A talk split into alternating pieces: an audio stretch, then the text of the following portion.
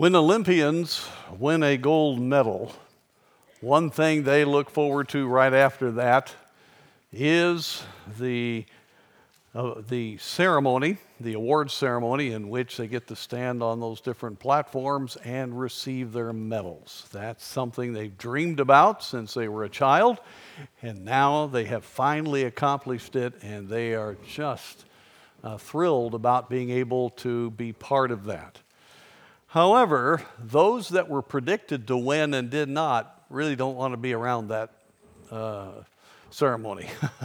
That's the last thing they want to see or view. That's something very painful for them because they did not accomplish that.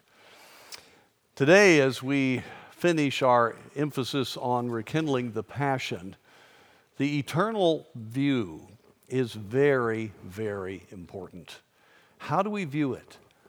For eternity ought to be a great motivation for us. Henry C. Morrison, the great missionary, uh, he served 40 years on the, the African mission field. He headed home by boat. On that same boat was Theodore Roosevelt. Morrison allowed himself to get dejected when, on entering New York Harbor, President Roosevelt received a massive fanfare as he arrived home. And Morrison got to thinking, you know, I ought to get some recognition for 40 years in the Lord's service. Then that still small voice came into his heart and said, Henry, you're not home yet.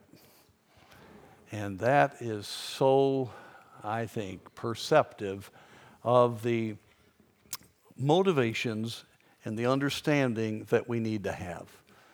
When we think of eternal view, we cannot help but think of the Apostle Paul. And turn with me to that wonderful final chapter that God inspired him to write, 2 Timothy chapter 4. This is a chapter that means much uh, to many, especially those of us that are in the ministry. In fact, that became uh, a theme passage for the ministry for me, uh, 2 Corinthians chapter 4, the first half of that chapter. And I'm very thankful for this. The Apostle Paul gives his own testimony, and then through that um, early part of the chapter, he pretty much says think right, react right, focus right, and then what we're going to look at, end right. And in verse uh, 6, we have that very unique verse of chapter 4 of 2 Timothy. For I am now ready to be offered, and the time of my departure is at hand. Right there, you could see he had a very clear eternal perspective. He was ready to set sail, he was ready to break camp. That's what that concept is there and he was ready to go home. And I'd like to ask all of us this morning how much do we really have an eternal view? Now, all of us are thankful if we're true believers that we're going to heaven. Aren't you thankful? Aren't you thankful for eternal life? But how much of a genuine motivation is the thought of seeing Jesus? How much is that affecting daily choices? How much is that affecting the decisions you're making about accomplishing God's will? And do you know what God's will is for your life? And so I want to propose this morning that if we're going to have a passion that's rekindled, we need to have a deep motivation that comes from a, an eternal view. So, first of all, we're going to look at the course that the Apostle Paul knew that he was to be on in light of eternity. And so, these very well known phrases uh, in verse 7 we're going to look at. First of all, I have fought a good fight. Now, he's coming to the end of his life. He is in prison in Rome. This is the second time he's been imprisoned, and there's no doubt he is going to be martyred at the hands of Nero. He is now in a top security prison right under the imperial palace of uh, Nero. And so it was just a matter of days, maybe weeks, we do not know how long. But he knew very well that his time was short. And he, he was able to say, in light of his human existence being about completed, he was able to say, I have fought a good fight. If you just want to put it into plain words, uh, translating it from the Greek, I have agonized a good agony. In other words, certainly it has the idea of the fight, the spiritual warfare we're in, but it's also the full, strenuous involvement in the course of life that God had set down for him in his battle to accomplish what God wanted him to accomplish, which was a fight, which was like wrestling. We find that in Ephesians chapter 6. It was intense, it was continuous. He said, I have fought. Uh, I have fought a good fight. It is well pleasing to God. That concept of agonizing, Colossians 4:12, often we quote this verse. Epaphras in the first imprisonment had come to see Paul, and when Paul uh, writes to the church that he was part of there in Colossae, he says, Epaphras, who is one of you, a servant of Christ, saluteth you, always laboring fervently. There you have it. For you in prayers that ye may stand perfect and complete in all the will of God. That's Colossians 4 12. And so that's a that concept of just giving everything for the cause of Christ. 1 Timothy 4:10 For therefore we both labor and suffer reproach because we trust in the living God who is the savior of all men, especially of those that believe. And then two chapters later 1 Timothy 6:12 fight the good fight of faith agonize the good agony of faith. Lay hold on eternal life, the things that are eternal, whereunto thou art also called and hast professed a good profession before many witnesses. Now, the Apostle Paul is putting this into the context here at the end of his life that his whole extreme, radical giving of himself, best illustrated in intense fighting or intense athletic competition, it's in the light of eternity, as we're going to see in the next verse.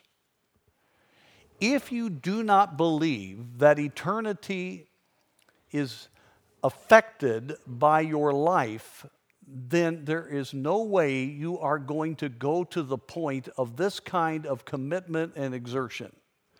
But if you believe that it makes an eternal difference, that God is pleased, and that there are consequences in the life of people that will last for eternity, and in your own relationship with God that will last for eternity. We're not talking about etern- uh, eternal life, we're talking about being with the Lord in eternity. Then you do have the motivation to agonize, to give of yourself, to go out of the comfort zone, to not just live the good life, but to do whatever God wants to accomplish His will in the life. And so we should be willing to go to any extent to accomplish God's will. Our problem is we do get tripped up.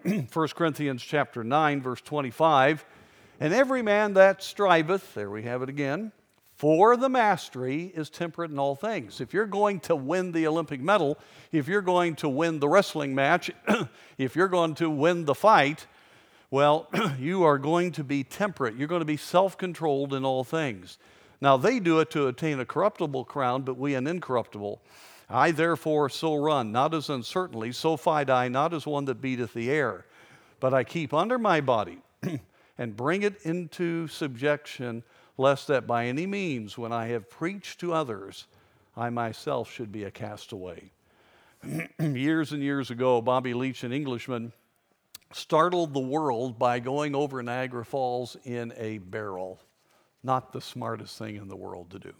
But he wanted to uh, be the first to do it, and he went through it totally unscratched. I mean, it was amazing, and uh, the world gave him great acclaim. A few days later, he was walking down the street and slipped on an orange peel and severely injured himself.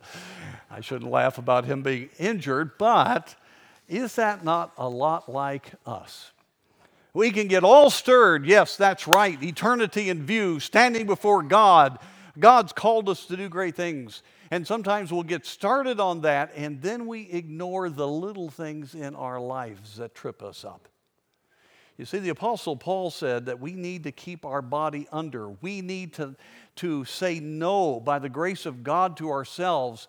Uh, we need to understand that, that even though we might have uh, done some good things, we could be a castaway if we do not allow God to keep us right on the pathway. And things that, that affect us um, are human thinking. We get tripped up by a lot of the different humanistic ideas of our day. Just simply pride, wanting acceptance, uh, wanting to achieve, trying to solve our insecurity problems by accomplishment.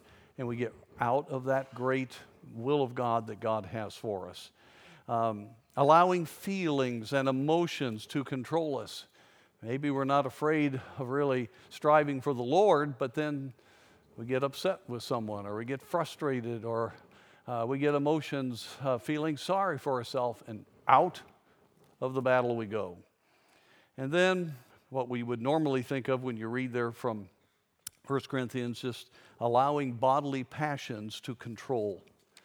I tell you, we need to keep our eyes on eternity where we're going to be with Jesus. And of course, right now we have that relationship with Him. And uh, if you know anything about training dogs, uh, one of the intense training of a dog that's going to be uh, very much under control and able to be used is to train a dog when you put meat or something very much that they would want to do uh, to have, and you say no, to train that dog to not look at it but look directly in your eyes. And keep looking until they have the order to do it or to leave. Now, that's a simple uh, illustration.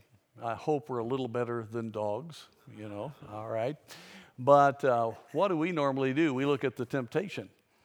But when we have an eternal view, when we have an eternal cause, when we're thinking beyond just the life that we're living right now, we look unto Jesus, the author and finisher of our faith, when the temptations are around us and we are given to accomplishing what God wants us to accomplish, we look to Jesus, and I'm telling you, there's great victory. By the way, if you want victory over some of those besetting sins in your life, one of the best things you can do is get your eyes on Jesus and what He wants you to do with your life.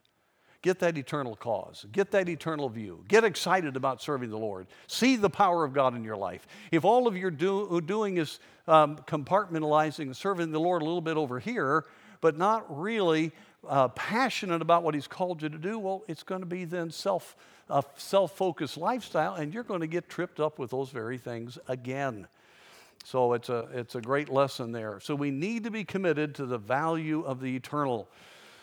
Paul says in 2 Corinthians 4:17 for our light affliction which is but for a moment worketh for us a far more exceeding and eternal weight of glory.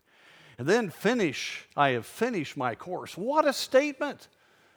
That makes you think of the Lord Jesus and what he said, I have finished uh, the will of God uh, in several places. And so this means perform fully, fulfill all your ministry to the end.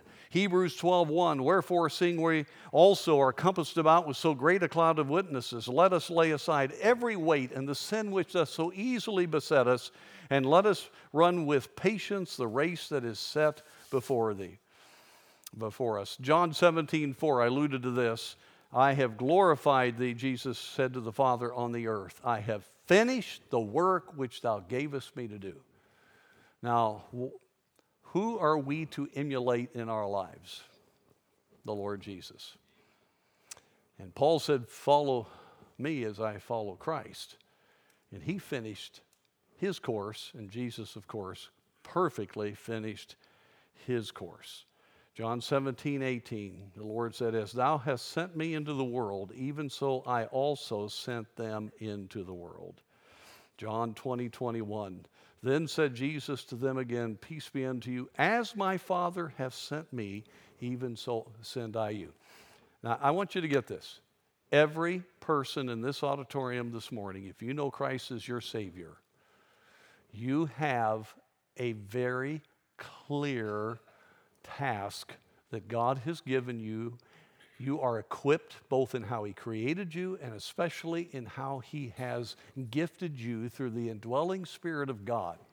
And every one of us, just as much as the Apostle Paul felt that, and certainly the Lord Jesus felt that, every one of us, we are sent just like Jesus was sent to accomplish the will of God the Father here on this earth. That's staggering. Same commission. We're thrilled that Jesus finished the work, and we're so thankful for the example of the Apostle Paul that he finished his course. But we have the same commission. I'm telling you, you bring Paul in here, and you wouldn't be all that impressed by him. Now, you'd be stirred by, obviously, the power of God on him. But you realize, you know, he's just like us. You put him in a suit and tie. You know, he looked just, you wouldn't know him. In fact, you might ignore him. Shouldn't, but, you know, be easy to do unless you heard him speak and understood what, who he was. You see, he happened to understand that God had called him and he was willing to finish it. And that is so important for us to understand. As Moule says, it is a finished story. After all its exhaustion, after all the perils and all the things that he went through, and the thorn in the flesh, the messenger of Satan, he finished it. He finished. H.I.A. Ironside, the great uh, expositor, former pastor at Moody Church, said, I will never forget as a boy how I used to be amazed as I heard an old preacher say in a public prayer, Oh Lord, keep my eyes on the Lord Jesus. Don't let me become a wicked old man. I used to wonder why he prayed like that. but I have since seen many who had a testimony for Christ in their early days break down and become wicked old men because they got their eyes off Christ. Over and over, my father um, in his latter years used to tell me, I don't want to compromise. I want to finish my course. I do I want to be the strongest that I have ever been by the grace of God in my ministry and the most active I've ever been. And uh, God granted that to him. He died with his boots on at a missions conference. And, uh, but he said, I've seen too many of my friends become weak. And folks, you know, uh, tragically, we have this idea that, well, we put in our effort for God, we'll help the church out when we're younger and have energy and time, and then when we get a little bit older, we'll just sort of do what we want to do. Folks, think back, back about it. If you had a, a number of kids, you didn't have much time, right? All younger families, uh, it's, uh, it's quite a challenge, isn't it? Uh, no, each phase and season of life is yes, you have to adjust to it and enjoy it and embrace it. But, folks, each of it is part of the accomplishing of the great course that God has. God wants you to cross the finish line, it's very important. And then kept the faith. He followed the rules for the race. He didn't get outside of truth. He didn't accomplish things or become successful or try to move the work of God forward outside of the realm of what the Word of God said. You find that in the early or chapter, chapter 2, where speaking of the Olympic runner, it says uh, in uh, uh, verse 5 And if a man also strive for masteries, yet he is not crowned except he strive lawfully. He goes along with the rules. If you're running track and you get out of your lane, you are, as far as uh, on a uh, speed dash, or if you get off of the race track or whatever, you break the rules, you are disqualified. And especially for leadership and for all of us, and we all affect others, that as we want to fight the good fight and finish our course, cross the finish line, and by the glory of God, we need to stand for truth and live the truth and do it God's way. Um, only a spirit filled believer can accomplish anything for the Lord. We gotta, we've got to keep the Word of God. Folks, right now, evangelical believers are capitulating on all kinds of things. And there's all kinds of reasons that are given to do it. God honors His word. Faith is what allows there to be that glorious grace given.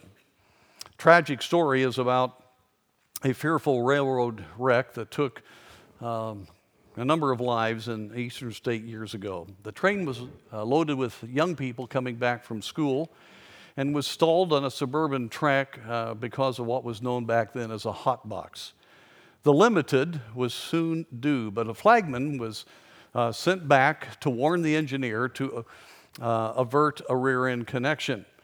Thinking all was well, everybody was just uh, laughing and having a good time on the train, and the, the train hands weren't worried about anything. Suddenly, the whistle of the limited was heard, and uh, and it came on with full force and crashed into this local train with horrible effect.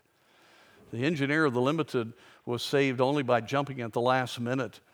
Well, some days later, he and the uh, flagman were hauled into court and said uh, to the engineer, Did you not see the flagman warning you to stop? He replied, But Yes, I saw it. He waved a yellow flag. So I took for granted all was well. I slowed down, but didn't think I had to stop. Well, to the flagman, what flag did you wave? A red flag. And he went right by me, just like a shot.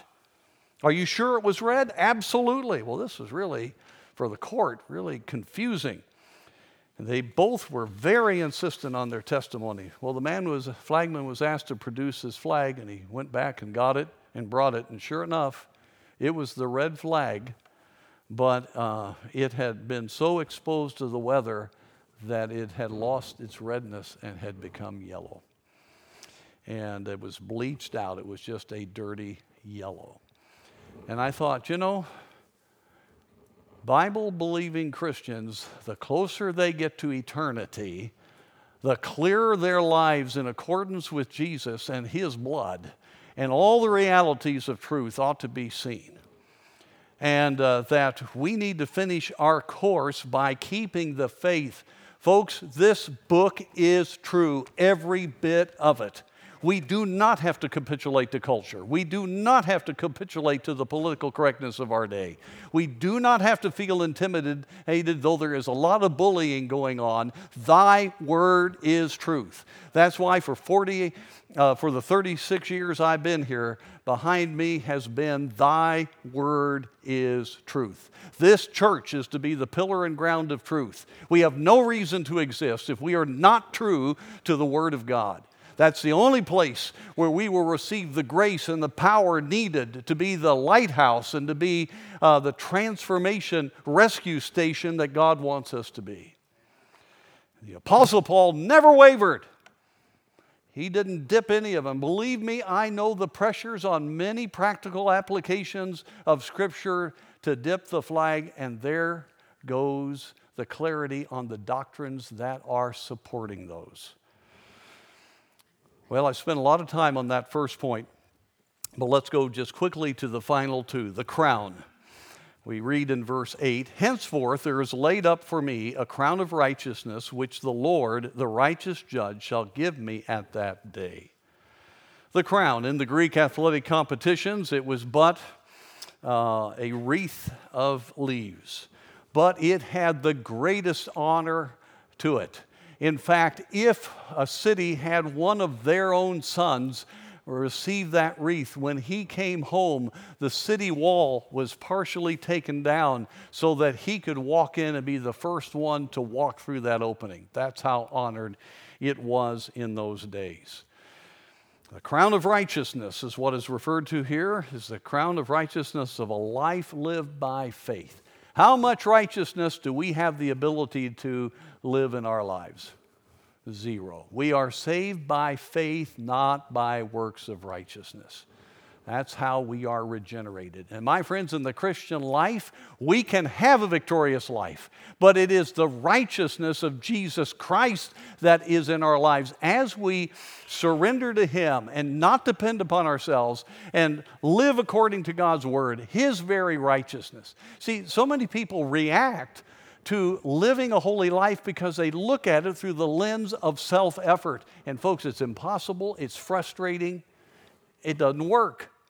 But it is thrilling, it is liberating when you realize that the Christ life allows you to live the uh, life of righteousness that we're made to live because we are made in the image of God. It, it, the life of Christ enables us to please God by having victory over sin in our lives. In fact, that's shouting ground. Romans 8 4, that the righteousness of the law may, might be fulfilled in us who walk not after the flesh, but after the Spirit. Colossians 3 3, for ye are dead, and your life is hid with Christ, who's perfectly righteous uh, in God. Aren't you thankful for that? So, the very, folks, I want you to get this the very crown of righteousness really is the blood of Christ. You haven't lived, nor I, one righteous moment ourselves. I'm looking at people that live righteous lives, but we ought to be thinking Jesus, Jesus, Jesus all the time. It's because of Him, it's because of Him. And so, this crown, all that are in heaven will understand that, and they'll look at you if you have the crown of righteousness because uh, you have loved his appearing and you have lived for him and had an eternal view, they're all going to be thinking Jesus. And that's exactly why we are alive, to glorify Jesus. The crown is anticipated because of, a, of an awareness of God's miraculous grace. In other words, you know that the crown can be gotten. Not that you're better than anybody else or you have to have some special ability, but if you'll simply walk by faith and yield to Him and have an eternal view and realize this is but a speck in the line of eternity, and that sooner than we know we're going to be standing before Jesus, we'll be excited because we can live in, so in a way that we can have the crown of righteousness. Years ago, at uh, the headquarters of a Bible me- memory ministry, when a participant in their program reached their final year and book of verses, they were told that a trophy had already been purchased for them and was waiting there at headquarters until they finished it. Our righteousness has already been purchased. And if we will allow God to work, it's coming. 1 Corinthians 15 10. But by the grace of God, I am what I am. And his grace, which was bestowed upon me, was not in vain, but I labored more abundantly than they all. See, the labor, and yet it was God's grace. Yet not I, but the grace of God which was with me. Every person in this room can have the crown of righteousness. From this point on, if you determine to surrender and walk in fullness of dependence upon God because you have a faithful Savior who's already won the victory, you can have the crown of righteousness. Isn't that exciting? And the judge is the all righteous one, and he knows what he's done in us. There's no doubt about this matter. Uh, all human work will be burned up 1 corinthians 3.12 now if any man build upon this foundation gold silver precious stones wood, hay, stubble, every man's work shall be made manifest, for the day shall declare it, because it shall be revealed by fire, and the fire shall try every man's work of what sort it is. If any man's work abide which he hath built thereon, he shall receive a reward. If any man's work shall be burned, he shall suffer loss, but he himself shall be saved, yet so as by fire. All that God has done through Christ's work will last all that we do self will, self desire, self dependence and be gone. Wood, hay, stubble. I want to say this carefully, folks, but our life now does make a difference in eternity. Oh, you'll be saved, and the glory of what you see is there. But the greatest privilege in the world will be to glorify Jesus. Some will, some won't in those initial days. That ought to bring a stirring to our hearts. He is worthy. John 15, 6 If a man abide not in me, he is cast forth as a branch and is withered, and men gather them and cast them into the fire, and they are burned. If you don't abide, you don't lose your salvation, but your life is like a vine branch, which is not even worth using for fuel, it's put in the trash heap. Christians really need to think about how much of Christ's work is seen through us. And then finally, the third point the crisis that really comes down to is this matter of the last part of verse 8. And uh, let's read, uh, let me read it again, the whole verse. Henceforth, there is laid up for me a crown of righteousness, which the Lord, the righteous judge, shall give me at that day, and not to me only, but unto all them that love his appearing. In 1627, during the uh, Reformation, uh, when the papal authorities were going hard after uh, those who were uh, believing in justification by faith in Austria, a Bohemian nobleman, Wenceslaus of Budowa, was brought to execution for his faith. When he, was laid, when he laid down his head for the sword of the Jesuit ecclesiastics to make a, they came up to him and made a last effort to win him back to obedience to the church. He raised his eyes and, and said, as he put his intruders aside, I have finished my course. Henceforth, there is laid up for me a crown of righteousness. Ah, oh, they said, those words were true for the apostle, not for thee.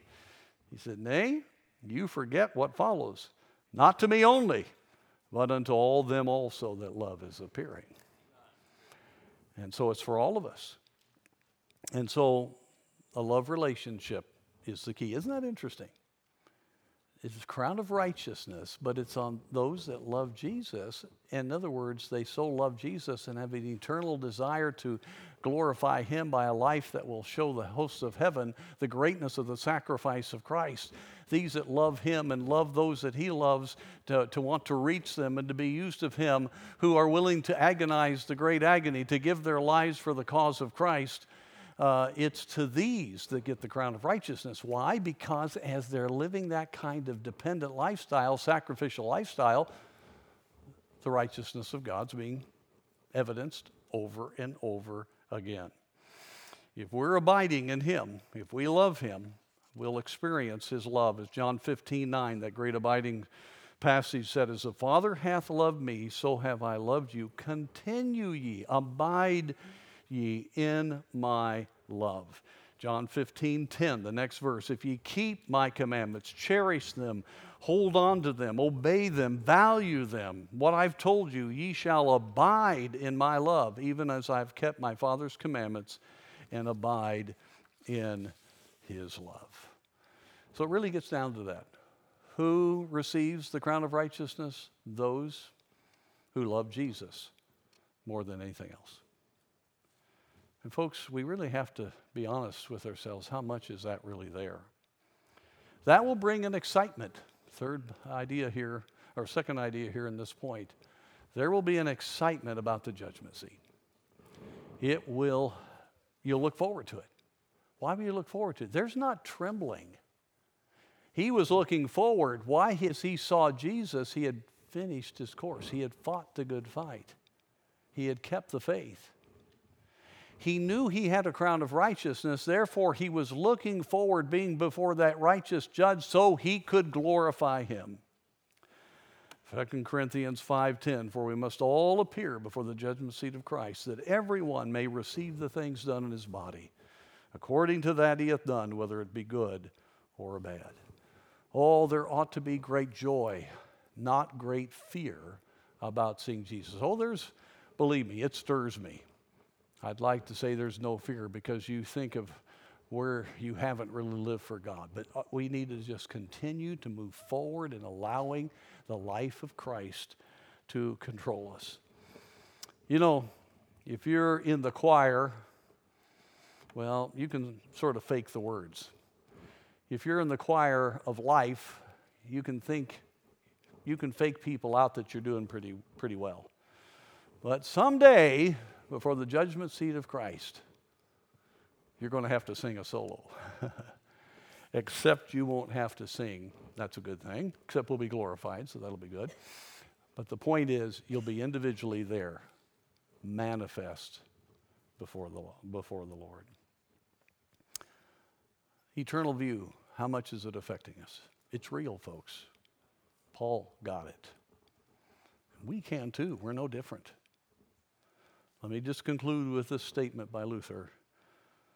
He only had two days in his calendar today and that day. Today and that day. Let's bow for prayer.